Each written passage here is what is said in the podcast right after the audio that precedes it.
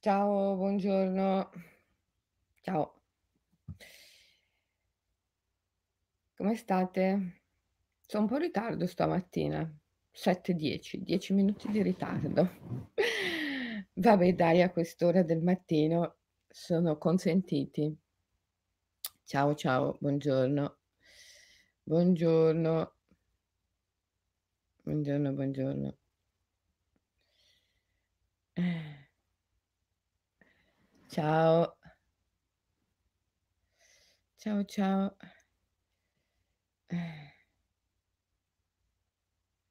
Com'è lì da voi? Il tempo? Qua caldo. In Siberia c'è un caldo eccezionale.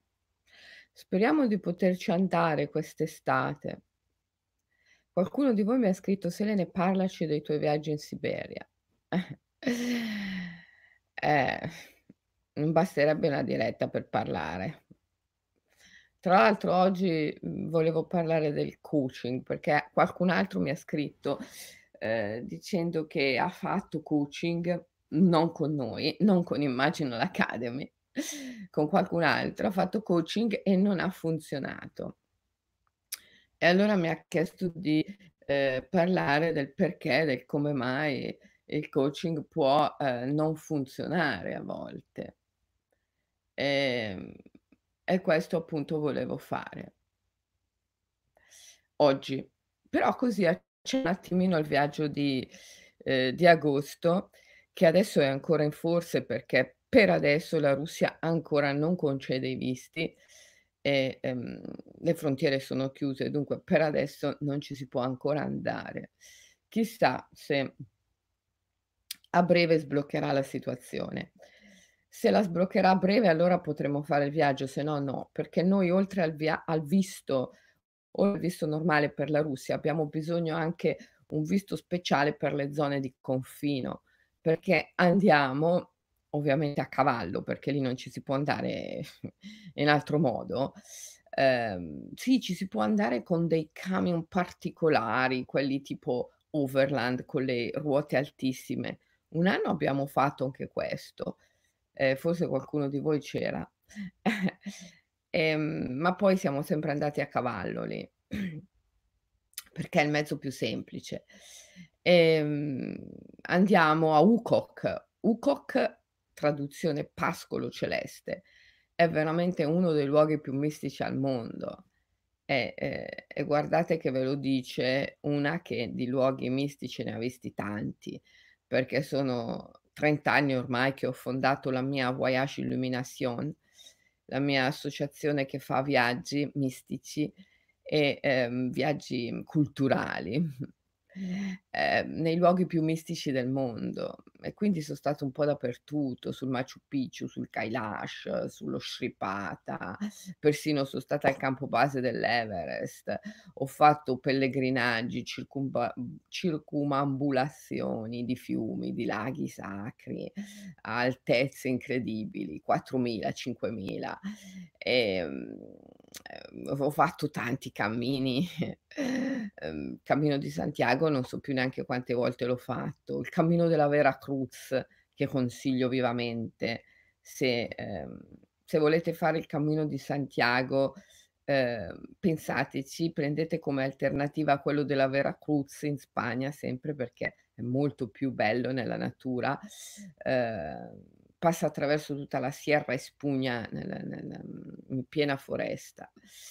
Ehm, ehm, insomma ne ho ne ho visti tanti di luoghi mistici, ma un luogo come Ukok io vi assicuro è è è incredibile, è pazzesco. Tu sei sul tuo cavallo nel nel mezzo della steppa sconfinata, dove ci sono solo aquile, marmotte e kurgan. I kurgan sono le tombe degli antichi sciiti. Gli sciiti sono una popolazione assolutamente misteriosa, era una popolazione sciamanica. Ehm, la regina degli sciiti, la cosiddetta principessa dell'Altai o principessa di Ukok, ehm, è stata trovata la sua mummia perfettamente conservata nel permafrost, con il corpo tutto coperto dai tatuaggi ed è sepolta lì a Ukok E noi a cavallo andiamo in pellegrinaggio proprio fino al kurgan della della principessa. Ehm, tra l'altro io, mhmm, recentemente ho fatto un body painting, una pittura sul corpo, ehm, nella quale, mhmm, mi sono fatta disegnare i tatuaggi della principessa dell'Altai. Ehm, non so se avete visto la la foto e comunque se se siete su su Facebook dovrebbe essere qua sotto. Ehm, e vabbè, sì, qualcuno dice quella di Vanity Fair. No, su Vanity Fair ho ho tutta la faccia dipinta. Nella foto che c'è su Vanity Fair ho tutta la faccia dipinta. Ehm, non si vede il braccio. I tatuaggi della principessa dell'Altai li ho sul braccio. Ehm, perciò dovete vedere la foto che c'è su Facebook. Lì si vedono. Ehm, eh, vabbè comunque, mhmm, questa era una una una sciamana. Amazzone anche si pensa, perché i greci, i loro miti meravigliosi, non è che li han presi dal nulla. Sono venuti a contatto con queste popolazioni sciamaniche particolari delle steppe, della Siberia, anche quelle della Colchide, erano tutte tribù nomadi, sciamaniche. È da lì che vengono tutte le donne selvagge del mito greco, ehm, Passifae, Medea, Calipso, ehm, Circe, ehm, ehm, Clitemnestra, ehm, Cassandra, ehm, ah, tutte queste donne meravigliose del mito greco, le grandi selvagge, vengono tutte da lì. Ehm, ecco, mhmm e questo viaggio è è è incredibile. Noi stiamo una settimana a Koshagach, che è l'ultimo avamposto umano prima della steppa sconfinata. E, ehm, e lì siamo a colloquio con gli sciamani, facciamo rituali, colloqui gli anche individuali con gli sciamani, ehm, rituali di gruppo, ehm, e e poi poi ci avventuriamo a cavallo, ehm, in questo altipiano che si chiama Ukok, che è proprio al confine tra Siberia e Rus ehm, Russia, quindi Siberia, Kazakistan, Mongolia e Cina. Ecco perché ci vuole un visto speciale per andare lì e questo richiede un po' di tempo per essere preso, sicché se la Russia non riapre i confini a breve e non ci dà il visto normale, poi dopo noi non abbiamo i tempi necessari per prendere il visto speciale e quindi per quest'anno il nostro mitico mega super viaggio salta. Ehm, ecco, mhmm eh, eh, poi, eh, vabbè, a parte la settimana con gli sciamani che ti cambia, ti trasforma l'esistenza, ma poi, ehm, la settimana a cavallo a Uco, che è tutta una grandissima meditazione nella natura. Pensate a essere in un posto in cui a perdita d'occhio non c'è altro che steppa, aquile, marmotte, laghi, fiumi, torrenti di montagna. È lì che veramente ti rendi conto che Emoto aveva ragione. Sai Emoto, quello che parlava dell'intelligenza, della coscienza dell'acqua.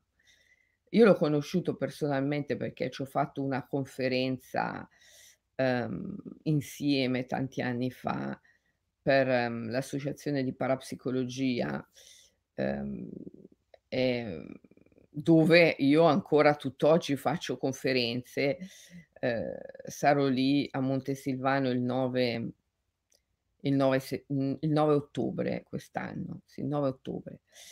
E vabbè, comunque, ehm, Emoto, ehm, diceva che l'acqua ha una sua intelligenza ed è verissimo. Ehm, se tu vieni a Ukok e bevi l'acqua di questi fiumi, di questi torrenti, ricevi informazioni, poi dormi di notte nella tenda in mezzo alla foresta, foresta, steppa più che altro, e senti tutti questi animali intorno per tutta la notte, poi ti svegli al mattino e sai, hai la sensazione che sai, hai lucidità di visione, consapevolezza, chiarezza di visione. Chiarezza di visione, da dove ti viene questa chiarezza di visione?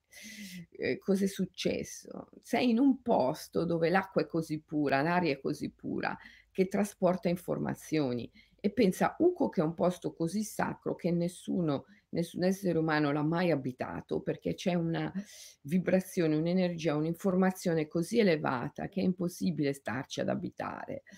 Ehm, gli antichi sciiti si prendevano la briga di portarci tutti i loro morti più, ehm, importanti, gli sciamani, i guerrieri, i nobili, e di seppellirli lì. Il pascolo celeste. Ehm, è un viaggio che è una grandissima meditazione in questa natura sconfinata dove, ehm dove succedono cose pazzesche, a parte che senti gli spiriti, li senti, proprio li senti. Li senti come come con una forza, con una chiarezza, con una lucidità, ehm, come non non succede da altre parti. Certo, gli spiriti sono ovunque, li senti dappertutto. Ehm, mhmm, mhmm, io quando quando le persone vengono ai miei corsi, ehm, dico sempre quando qualcuno entra dalla porta, specialmente nei corsi di costellazioni familiare: "Benvenuti!" E magari entra una persona sola, perché già la vedo entrare con i suoi nonni, i suoi avi. Eh, per forza, perché già li ha evocati, essendo trattandosi di un seminario di costellazioni familiari, li ha già evocati e e sono già lì con lei. Ehm, per cui gli spiriti sono ovunque, però a Ucoc, accidenti, sono presenti perché Ucoc, pascolo celeste, è lì dove la terra e il cielo, dove la vita e la morte si incontrano. È l'immaginale, è Shambhala, la la zona di confine, la soglia liminale. E allora lì, ehm, viventi e morenti veramente danzano insieme. Ancora oggi quando uno sciamano muore, ehm, si porta il suo tamburo a Ucoc e lo si lo si taglia per liberare gli spiriti che contiene e lo si lascia a Ucoc. Infatti andando a cavallo a Ucoc ogni tanto si vedono per terra dei tamburi rotti. Ehm Sì, una grande meditazione a cavallo nella natura che dura giorni, notti, giorni, notti e che veramente ti cambia la vita, ti trasforma. Ecco, questo viaggio è un'opera di coaching straordinaria, un'opera di coaching meraviglioso. Ma magari parlerò parlerò dei viaggi, parlerò meglio, mhmm, in un altro in un'altra puntata, dove vi racconterò anche come Ucoc sia talmente magico da rispecchiare con il clima le tue emozioni. Ma vi rendete conto che è un posto dove uno magari è a cavallo con i pantaloncini corti e gli occhiali da sole, perché c'è un sole che spacca le pietre, bellissimo. D'estate la Siberia è così. E, ehm, improvvisamente, ma proprio improvvisamente, in 2 minuti, il cielo diventa tutto nero e arriva una tempesta di neve. E tu sei lì coi pantaloncini corti, gli occhiali da sole, che hai caldo e improvvisamente ti arriva una tempesta di neve. Eh, Ucoc è così, è un posto veramente unico al mondo. E quando ti arriva la tempesta di neve, mhmm, ovviamente Irina, che è la guida e che è il mio il mio braccio destro, la ragazza che che ha guidato i viaggi in Siberia con me da diverso tempo, ehm, sempre ti richiama ad osservarti, no, cosa stavi che emozioni stavi provando, perché è arrivata la tempesta di neve. E allora tu ti guardi dentro e ti accorgi che dentro e fuori sono uno il riflesso dell'altro. Sono dimensioni distinte, ma non separate, dentro e fuori. Ecco, ehm Vi dicevo che torneremo magari su questi viaggi se vi interessa, ehm, Siberia, Birmania, Sri Lanka, Bhutan, eccetera, in una diretta tutta dedicata ai viaggi. Adesso, uhm, volevo parlarvi, ehm, del coaching, perché qualcuno mi ha scritto che ha fatto coaching, ripeto, non con noi, non con Imaginal Academy, ha fatto coaching, ehm, con qualcun altro e non ha funzionato. Allora io, uhm, assolutamente non voglio dir niente di male sul coaching, è una bellissima cosa, ce n'è tanto bisogno in questi tempi. Ehm, io stessa lo lo faccio, ho fondato la scuola di life coaching immaginale, ehm, addirittura il mhmm, l'ikigai mentoring, che è tutta una branca del life coaching, ehm, e e quindi noi stessi di Imaginal Academy abbiamo una scuola di life coaching e, ehm, anzi adesso a luglio farò un intensivo di 6 giorni in cui affronterò tutti gli aspetti del coaching, ehm, il coaching per ehm, per essere più in salute, per fare la l'alimentazione giusta, il giusto allenamento, il coaching per per il lavoro, trovare il giusto lavoro, lavorare con soddisfazione, il coaching nelle relazioni affettive, il coaching parentale per i genitori. Cioè cioè il coaching ha tanti aspetti, no, e quindi adesso farò a luglio questa 6 giorni intensiva su tutti i vari aspetti del coaching. Ehm però, uhm, questa ragazza, quest questa persona ci ha scritto dicendo: "Io l'ho fatto, non con voi, e non ha funzionato." E ovviamente, eh, tante persone hanno questa questo feedback, danno questo feedback. Ehm, perché il coaching non funziona? Quando il coaching non funziona? Eh, come tutte le cose, ehm, come la vita stessa, ehm, non funziona quando lo si fa con l'io, quando si parte dall'io anziché dall'anima. Ehm, un coaching senz'anima è come una vita senz'anima, non funziona.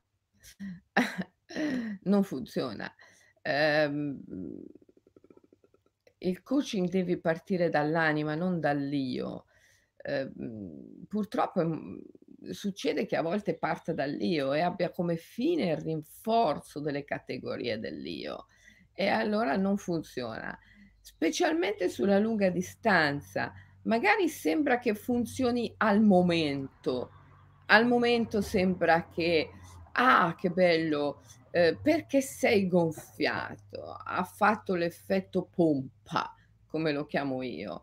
Sei un po' gonfiato come un palloncino, ma poi con il passare del tempo ti sgonfi, allora poi ti devi rigonfiare, poi ti ri risgonfi, poi ti gonfi di nuovo, e poi ti risgonfi, poi ti gonfi di nuovo, e così via. E e non funziona ed è anche dannoso persino per la salute, ehm, perché tutto questo gonfiarti e sgonfiarti di certo non ti fa bene, ehm, psichicamente e e fisicamente. Ehm, verissimo, mi dice qualcuno. Eh, eh, sì, è proprio così.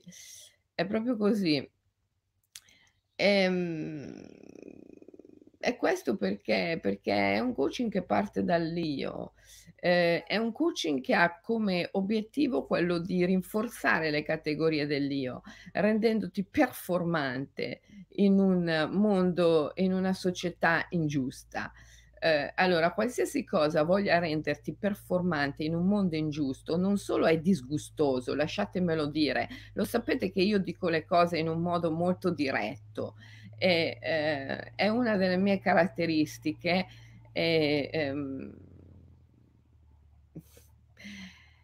ehm, e posso essere apprezzata per questo, come posso essere disprezzata per questo, no, ma come come ho detto in una dire diretta passata del passato, ehm, qualcuno mi ha dato della scandalosa, ma questo mi ha fatto pensare a Iside, che è la scandalosa e la magnifica, la prostituta e la santa.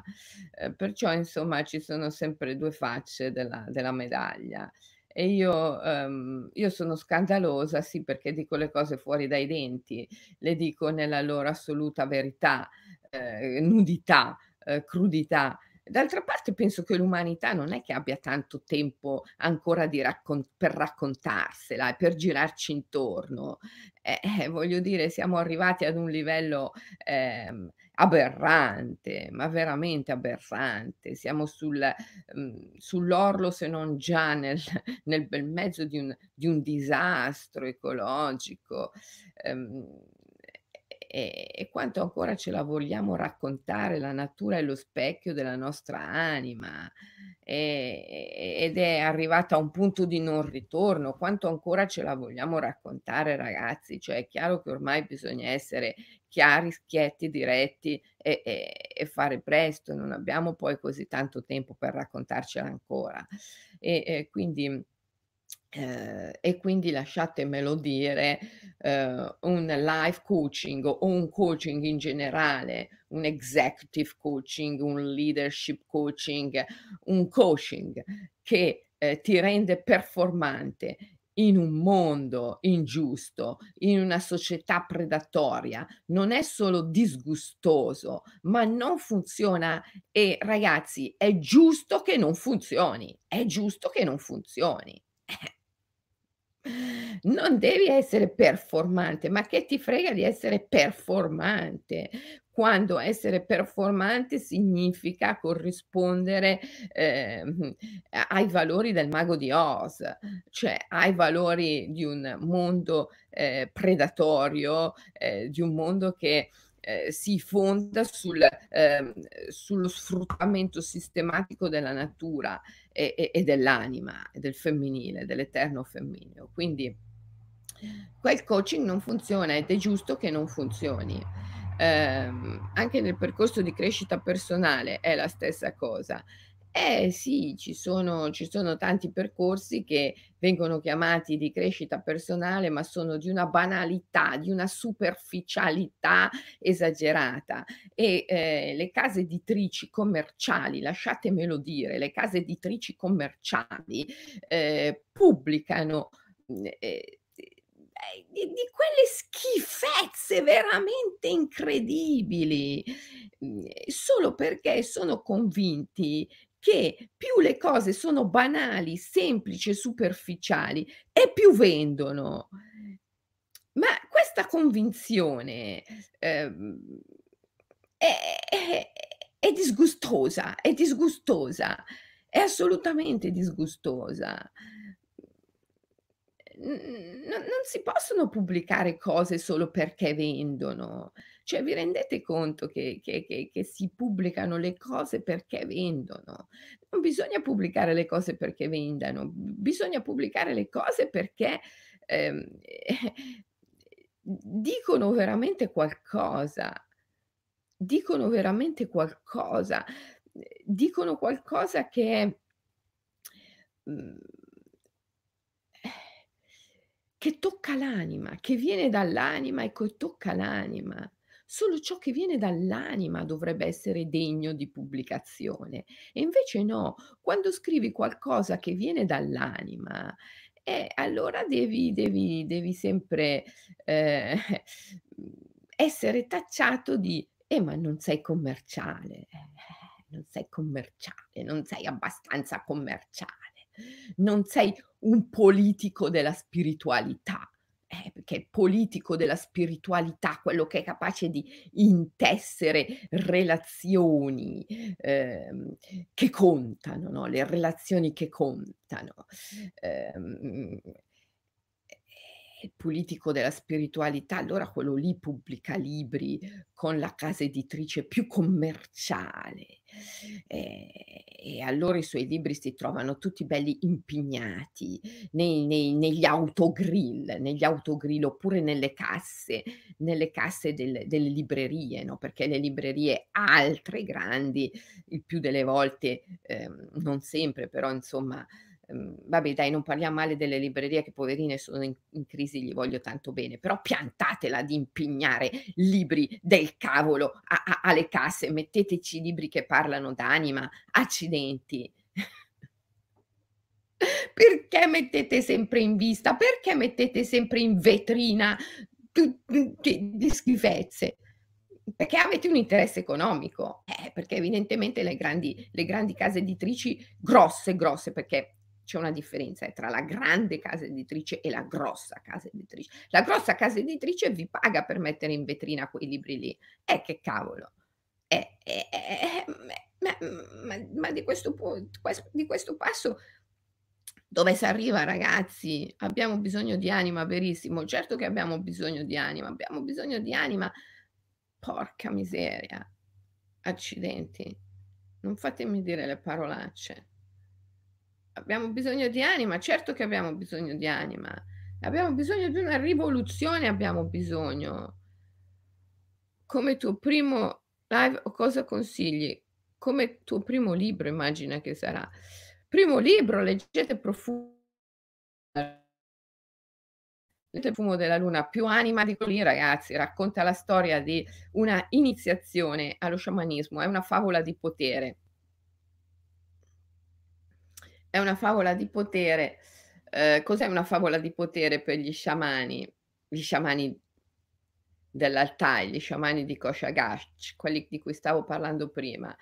È una narrazione che contiene in sé delle chiavi di potente risveglio per chi la ascolta, in questo caso per chi la legge, perché Il profumo della luna è un libro. Il nucleo della narrazione mi è stato dato proprio dagli sciamani che poi sono protagonisti del libro. E, ehm, questi sciamani che sono tanto preoccupati per il destino della natura, sul pianeta e che veramente vogliono dare un contributo alla trasformazione della coscienza collettiva e, ehm, e che hanno creato la Shaman Union di cui io sono un herald, herald, come dicono loro, herald. Con questo hanno imparato questa parola, loro parlano russo, però hanno imparato 'sta parola in inglese, herald, araldo, no, eh Vabbè, comunque, ehm, che tra l'altro gliel'ha insegnata M M Michelangelo, che che è anche il mio interprete, oltre a essere mio figlio, ehm, che sa il russo benissimo. E, ehm, è stupendo. Ah, ti è piaciuto Roberta Il profumo della luna?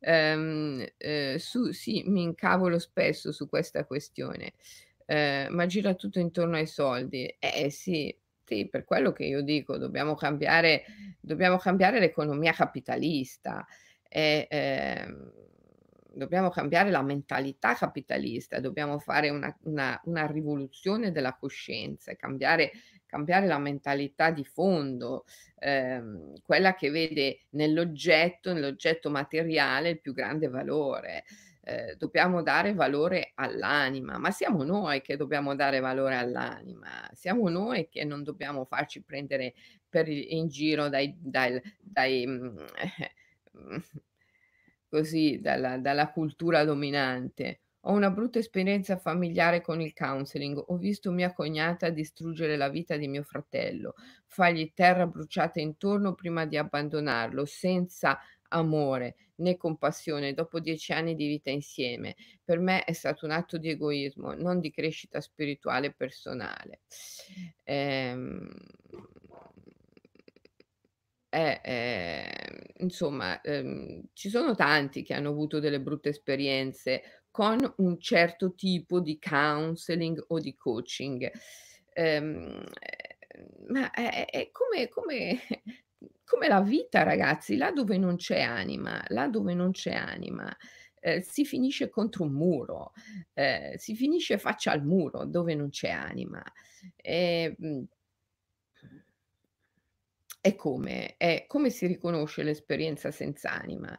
È semplicissima, l'esperienza senz'anima è tutta basata sulle categorie del bene e il male, il positivo e il negativo. Pensa positivo, pensa positivo, come se uno che si sforzasse di pensare positivo non portasse in essere simultaneamente anche il negativo. Non te puoi sforzar di pensare positivo senza simultaneamente portare in essere il negativo. C'è tutta questa distinzione tra positivo, negativo, bene, male, ehm, buono, cattivo, giusto, sbagliato vantaggio, svantaggio personale, cioè tutto questo co coaching e counseling che si basano sul vantaggio, lo svantaggio personale, sul bene e il male, sul giusto, lo sbagliato, sul, ehm, sul positivo e negativo. È chiaro che non considerano l'anima, non partono dall'anima, non hanno come fine l'anima, ma unicamente l'io e le categorie dell'io e ti portano contro il muro. Prima o poi la, la, la faccia contro il muro ce la sbatti e ti fai male, e ti fai male, e ti girano anche le scatole perché magari hai pure pagato e,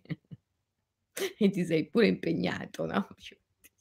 Adesso mi so impegnato per schiaffar la la faccia contro il muro, magari ce l'avrei fatta anche da solo, no, a farmi male. Non c'avevo bisogno d'aiuto. Voglio ma dai, il vero coach, il vero counselor è è è è lo psicopompo, è come il vi Virgilio dantesco, è quello che ti porta nel viaggio ctonio, nel nel viaggio sotterraneo, nell'underworld, ti fa fare esperienza della tua ombra, non di tutti questi valori di positività, di di di buono, di bene, di performance, di dai, pompati che sei il più figo della situazione. Ma ma fammi ridere dai, su tutti lì pompati che sai, sembran delle marionette, cioè alla fine son ridicoli.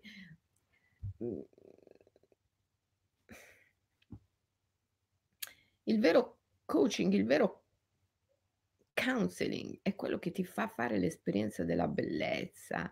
Ha sempre dei tratti, dei toni poetici, ehm, muove su un'onda estetica, non etica, ehm, mhmm, e quindi ha in sé un'armonia, un'eleganza. E allora lì riconosci l'anima, lì riconosci l'anima. Il vero coaching, il vero counseling è quello che ti porta al di là del bene e del male, al di là di tutte le categorie mentali, al di là della mente e dei suoi fallaci obiettivi. Mhmm, altrimenti, mhmm, è un oppio del capitalismo. Il coaching, il counseling, la new age diventano oppio del capitalismo, oppio del capitalismo. E infatti, in di addirittura so' finanziati dalle aziende, ehm, dalle multinazionali. Cioè, ma voi cosa credete? Che quando una multinazionale, ehm Fa l'angolo della mindfulness, l'angolo della meditazione, l'angolo del coaching, l'angolo del counseling, lo faccia per rendere liberi i propri dipendenti, lo faccia veramente perché ha un interesse nella felicità e nella realizzazione dei propri dipendenti. Ma dai, ma allora credi credi davvero a a a ehm Cioè, non so io che che, mhmm, ehm, credi alle favole della Walt Disney, che che mhmm, credi alle favole quelle a cui è stato strappato il cuore, non alle favole di potere, quelle vere. È chiaro, no, che questo tipo di counseling, di coaching e anche di mindfulness o mindfulness, ehm sono sono oppio del capitalismo, sono strumenti del capitalismo. Eh. E cosa ce ne facciamo? Cosa ce ne facciamo? È chiaro che non ti porteranno mai a una realizzazione vera, non ti porteranno mai alla felicità. Il loro obiettivo è la normalità, non la felicità. E il loro obiettivo è renderti performante e funzionale al sistema, non portarti alla tua realizzazione, alla tua felicità, che è sempre trovare l'anima e far trionfare i valori dell'anima, che sono tutti i valori dell'amore. Ehm, ma scusate, ma i più grandi coach della storia, Gesù, il Buddha e son stati loro i più grandi maestri della storia, i più grandi mental coach. I grandi mental coach di cui abbiamo ricordo, no, eh, son stati i più grandi rivoluzionari della storia, i più grandi rivoluzionari della storia.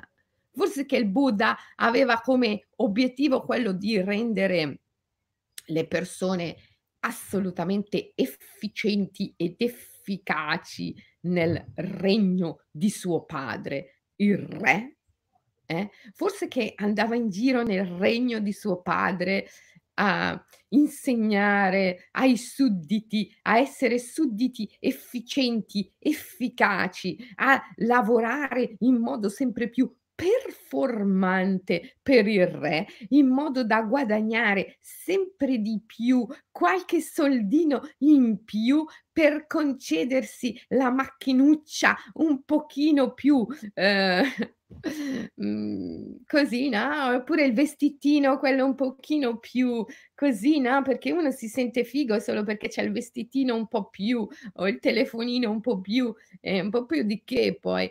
Vabbè, comunque forse che il Buddha face ha fatto questo. No, no, il Buddha ha preso e da quel regno se n'è uscito fuori, è andato tra la gente comune, ha visto ha visto l'esistenza del dolore, della sofferenza e ha detto: "Sai che c'è? Adesso io qua nel regno non ci torno più e e finché non ho compreso la la la radice, la sofferenza, la sua radice, finché non ho estirpato questa radice, io non non ci torno più indietro, altro che fare il principe, altro che fare il re."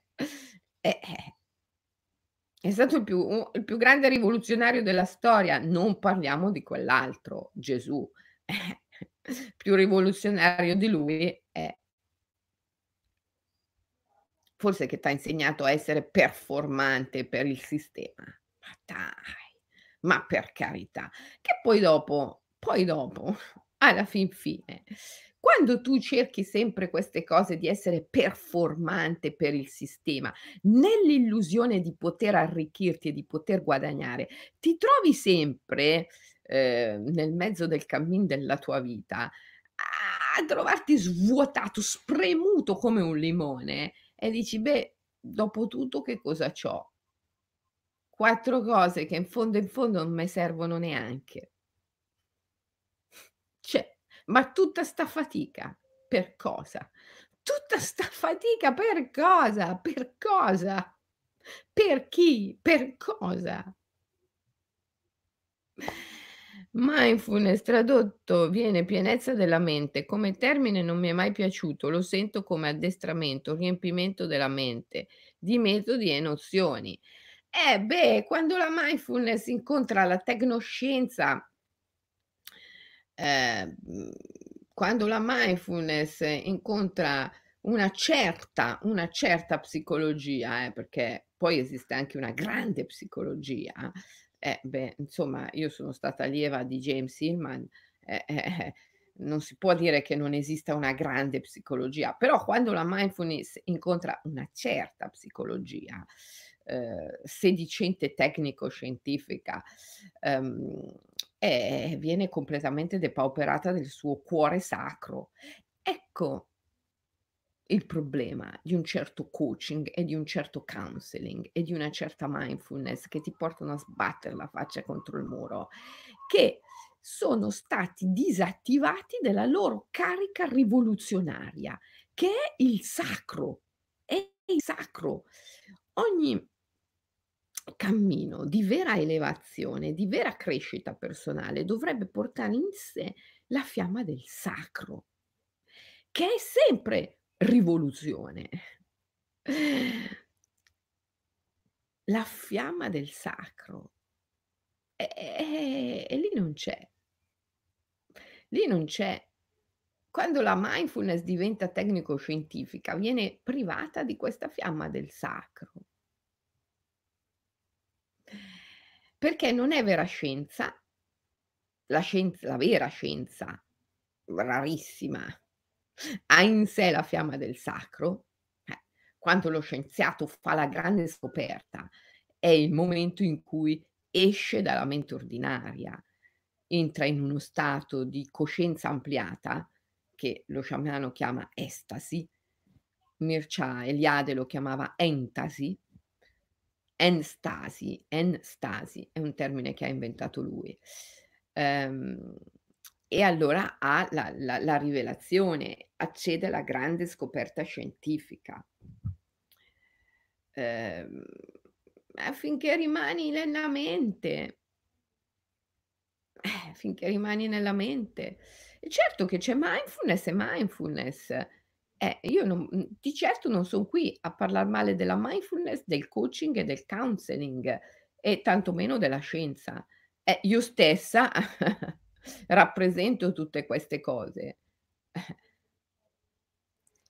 Rappresento la psicologia, eh, caspita sono allieva di Hillman, e e rappresento, ehm, il il coaching, il counseling, caspita ho una scuola di life coaching immaginale, ho una scuola di counseling immaginale e rappresento pure la mindfulness. Caspita, una scuola di mindfulness immaginale.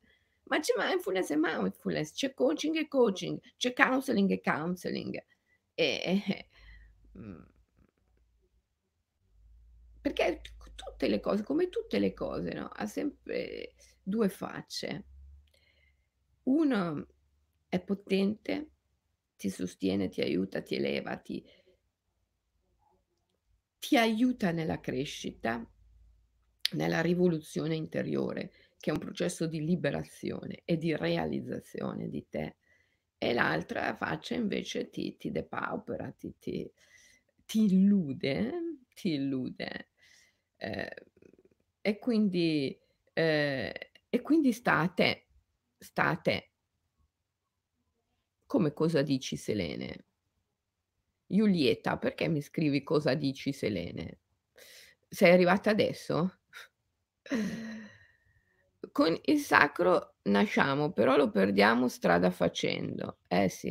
Eh certo, nasciamo certo, si nasce si si proviene dal sacro, però, ehm, questo mondo, uhm, è la negazione del sacro e quindi, ehm entrando nel mondo perdiamo la dimensione del sacro e la dobbiamo recuperare, la dobbiamo recuperare. E il vero, mhmm, coach, la vera guida è sempre quello che ti indica la strada per ritrovare il sacro e non ti sta mai davanti, ehm, ti sta dietro. Cammina con te, ma ti sta alle spalle, non davanti la vera guida, perché così, anche se un giorno dovesse venire meno anche se un giorno dovesse venire meno, tu non ti rendi conto e continui a camminare, continui ad andare avanti. Se invece la guida pretende di starti davanti, eh, allora il giorno che si ferma, ti fermi anche tu. Julieta: "Sì, sono d'accordo." Ah okay, ah okay. Ehm, ehm, vediamo cos'altro mi dite. Ehm, buongiorno, buongiorno. Sono counselor e sono assolutamente convinta che il counseling non possa prescindere dall'avere un cuore sacro, dal fare anima. Ma cosa significa non ha funzionato? Forse che non ha portato risultati. Sì, sì.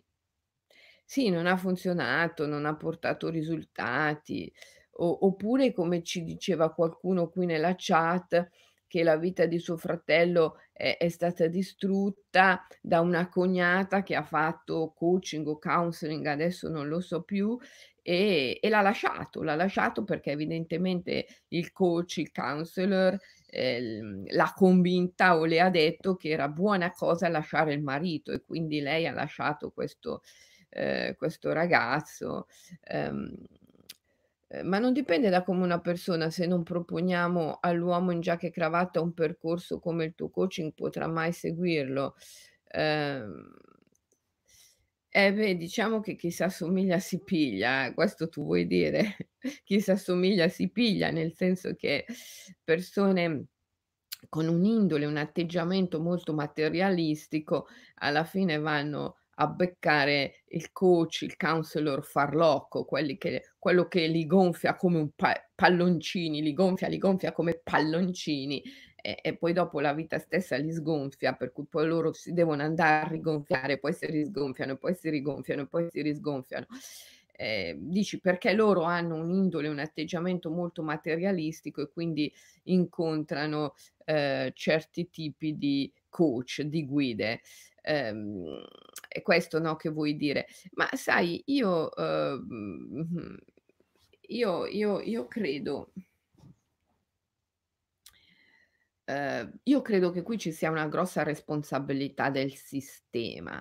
È il sistema che favorisce certe certi fenomeni, ehm, perché è un sistema predatorio, è un sistema basato unicamente sul profitto, è un sistema a a cui fa comodo a tanti il il malato e la vittima, colui che è continuamente, costantemente in una condizione di bisogno. Fa comodo al sistema, perché così, ehm, diventa homo consumens, qualcuno che, ehm, continuamente è spinto a consumare e a produrre per poter consumare.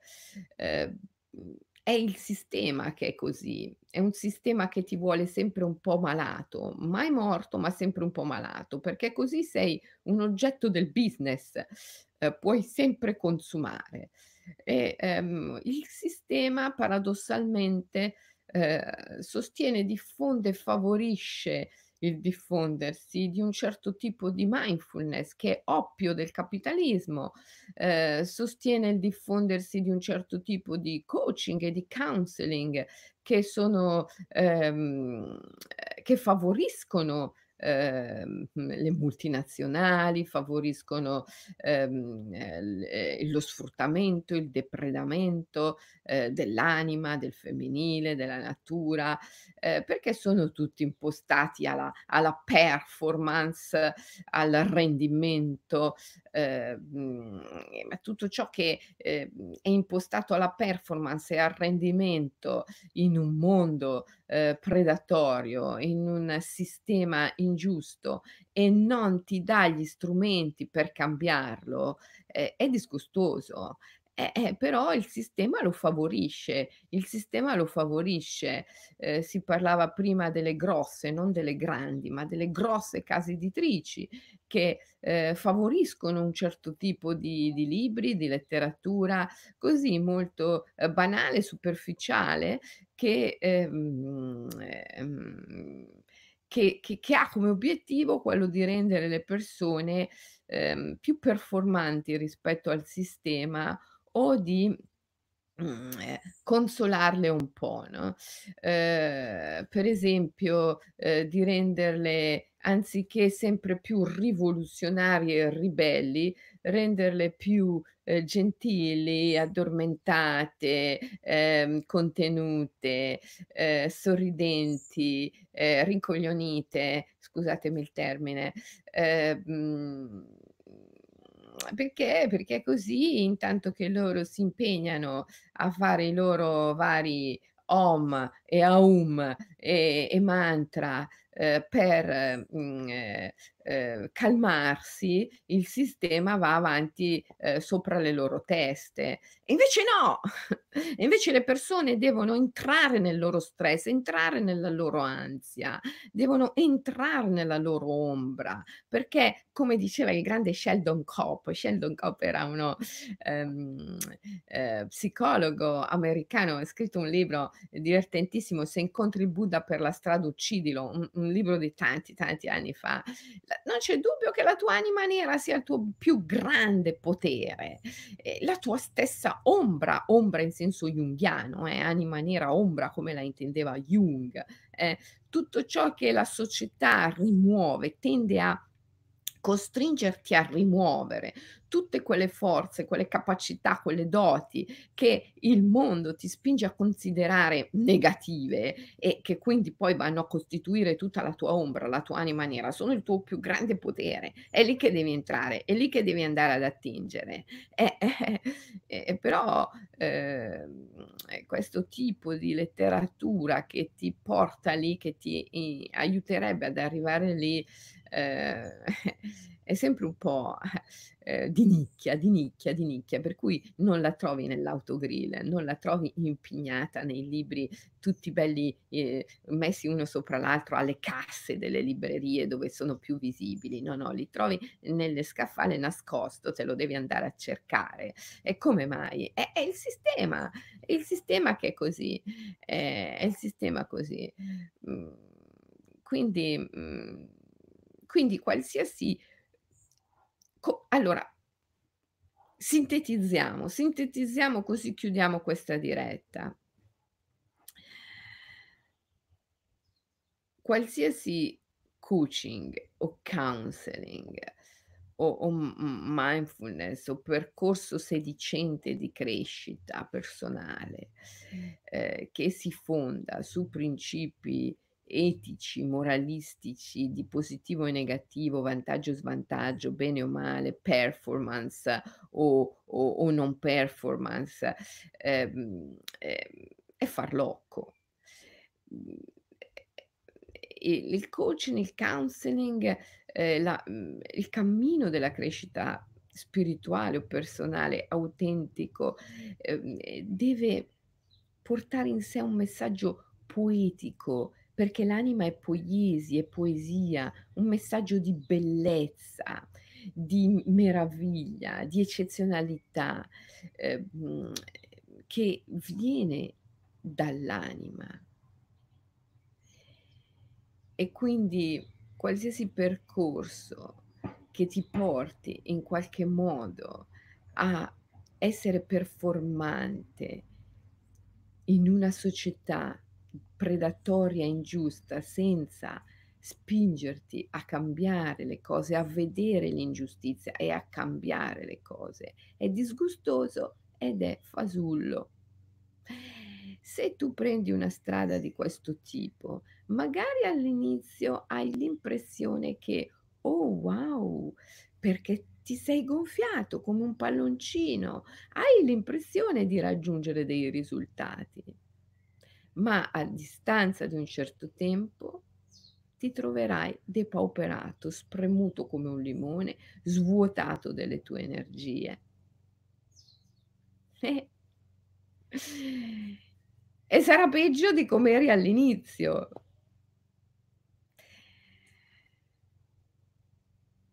Counseling, coaching, che differenza c'è? Eh, c'è una bella differenza. Se volete saperne di più potete andare a vedere il mio sito seleneccarloniwilliams.com. Lì trovate davvero un sacco di di di cose, video gratuiti, articoli, brani di libri, tanto materiale, ehm, free, libero, gratuito, dove vi potete, ehm, sbizzarrire e anche, ehm, il mio canale YouTube ha un sacco di di video, ehm, c'è c'è stato tutta una serie di video che ho fatto tempo fa, ehm, che ho chiamato "Psicologia dell'ovvietà", ehm, così per per far vedere quanto una certa psicologia da supermercato, come la chiamo io, ehm, o psicologia dell'ovvietà, che banalizza estremamente le cose, sia sia in fondo deleteria più che utile all'essere umano. Ehm, allora, ehm, cosa facciamo oggi come OMI, One Minute Immersion, la meditazione di oggi? Beh, la meditazione di oggi io direi che consiste nel familiarizzare con ciò che vorremmo, ehm, curare. Allora, mhmm, voi pensate di, ehm, voler fare o di star facendo, se già lo state facendo, un un cammino di crescita spirituale o personale e chiedetevi: "Che cosa io voglio, ehm, cambiare o trasformare o migliorare?" Ecco, oggi nell'OMI di oggi cerca di andare dentro, dentro ciò che vuoi cambiare o trasformare. Non c'è dubbio, la tua ombra, la tua anima nera, come diceva Sheldon Kopp, è il tuo più grande potere. Prova a respirarla, prova a andare dentro lì, lasciando cadere questa sensazione che in qualche modo sei sbagliato. Un counseling, un coaching, ehm, senz'anima sono un counseling, un coaching che partono dal farti sentire bisognoso di qualche cosa. E guardate che oggi è una tecnica di vendita, eh. Io ho ho ho sentito dei venditori dire questo: Se vuoi vendere qualcosa, tu non devi parlare del prodotto, tu devi dire alla persona quello che lei ha bisogno, ma dire alla persona quello che lei ha bisogno vuol dire mettere in luce, ehm, un presunto problema, un presunto difetto di questa persona, per poi offrirgli la cura, per poi offrirgli il rimedio. Certo, è una tecnica di vendita, bravo, bravo, magari venderai 4, 5 corsi in più, però eh, che cosa stai facendo? Uhm, stai giocando sporco, stai fondamentalmente imbrogliando, perché stai mettendo in giro nelle persone la sensazione che hanno un problema. Stai facendo leva su questa sensazione, la sensazione di essere vittime, di avere un problema, di avere un difetto. Questo mondo è così. Per venderti per venderti le soluzioni, mette, in risalto, ehm, dei difetti, dei problemi, che non sono affatto difetti problemi, sono la tua anima nera, sono la tua ombra sono il tuo più grande potere. E allora tu vai dentro lì, vai dentro lì. Vai dentro lì. Quando un venditore ti dice, ehm: "Sei stressato? Hai bisogno di raggiungere degli obiettivi? Ehm, non riesci a guadagnare abbastanza? Ehm, hai dei problemi con il tuo partner? Ehm, ecco io ti offro la soluzione." Immediatamente cosa devi fare? Vai dentro il tuo quello che lui dice essere il tuo problema. "Sì, è vero, sono solo." "Bellissimo, sono solo." "Vai, sono solo." "Sì." "Sì, è vero, non guadagno abbastanza." "Sono povero." "Sì, vai, io e la mia povertà." E oppure, ehm: "Sei stressato?" "Sì, sono stressatissimo." "E guarda c'ho qui qui il mio stress sotto braccio. Guarda com'è bello. Lo amo." Lo abbraccio, gli voglio un bene dell'anima al mio stress. E sai cosa c'è? Io il tuo corso non non te non lo compro, non lo compro. Sto qui con il mio stress, abbracciato al mio stress, alla mia ansia, alla mia povertà, al mio fallimento.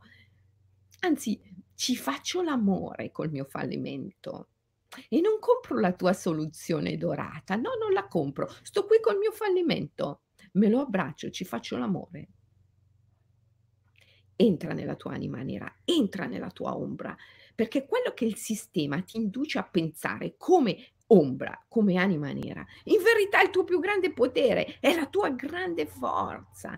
Celebralo, facci l'amore e vedrai che il demone, quello che per il sistema è il demone da curare, si trasformerà nel tuo più grande alleato, nel tuo più grande alleato.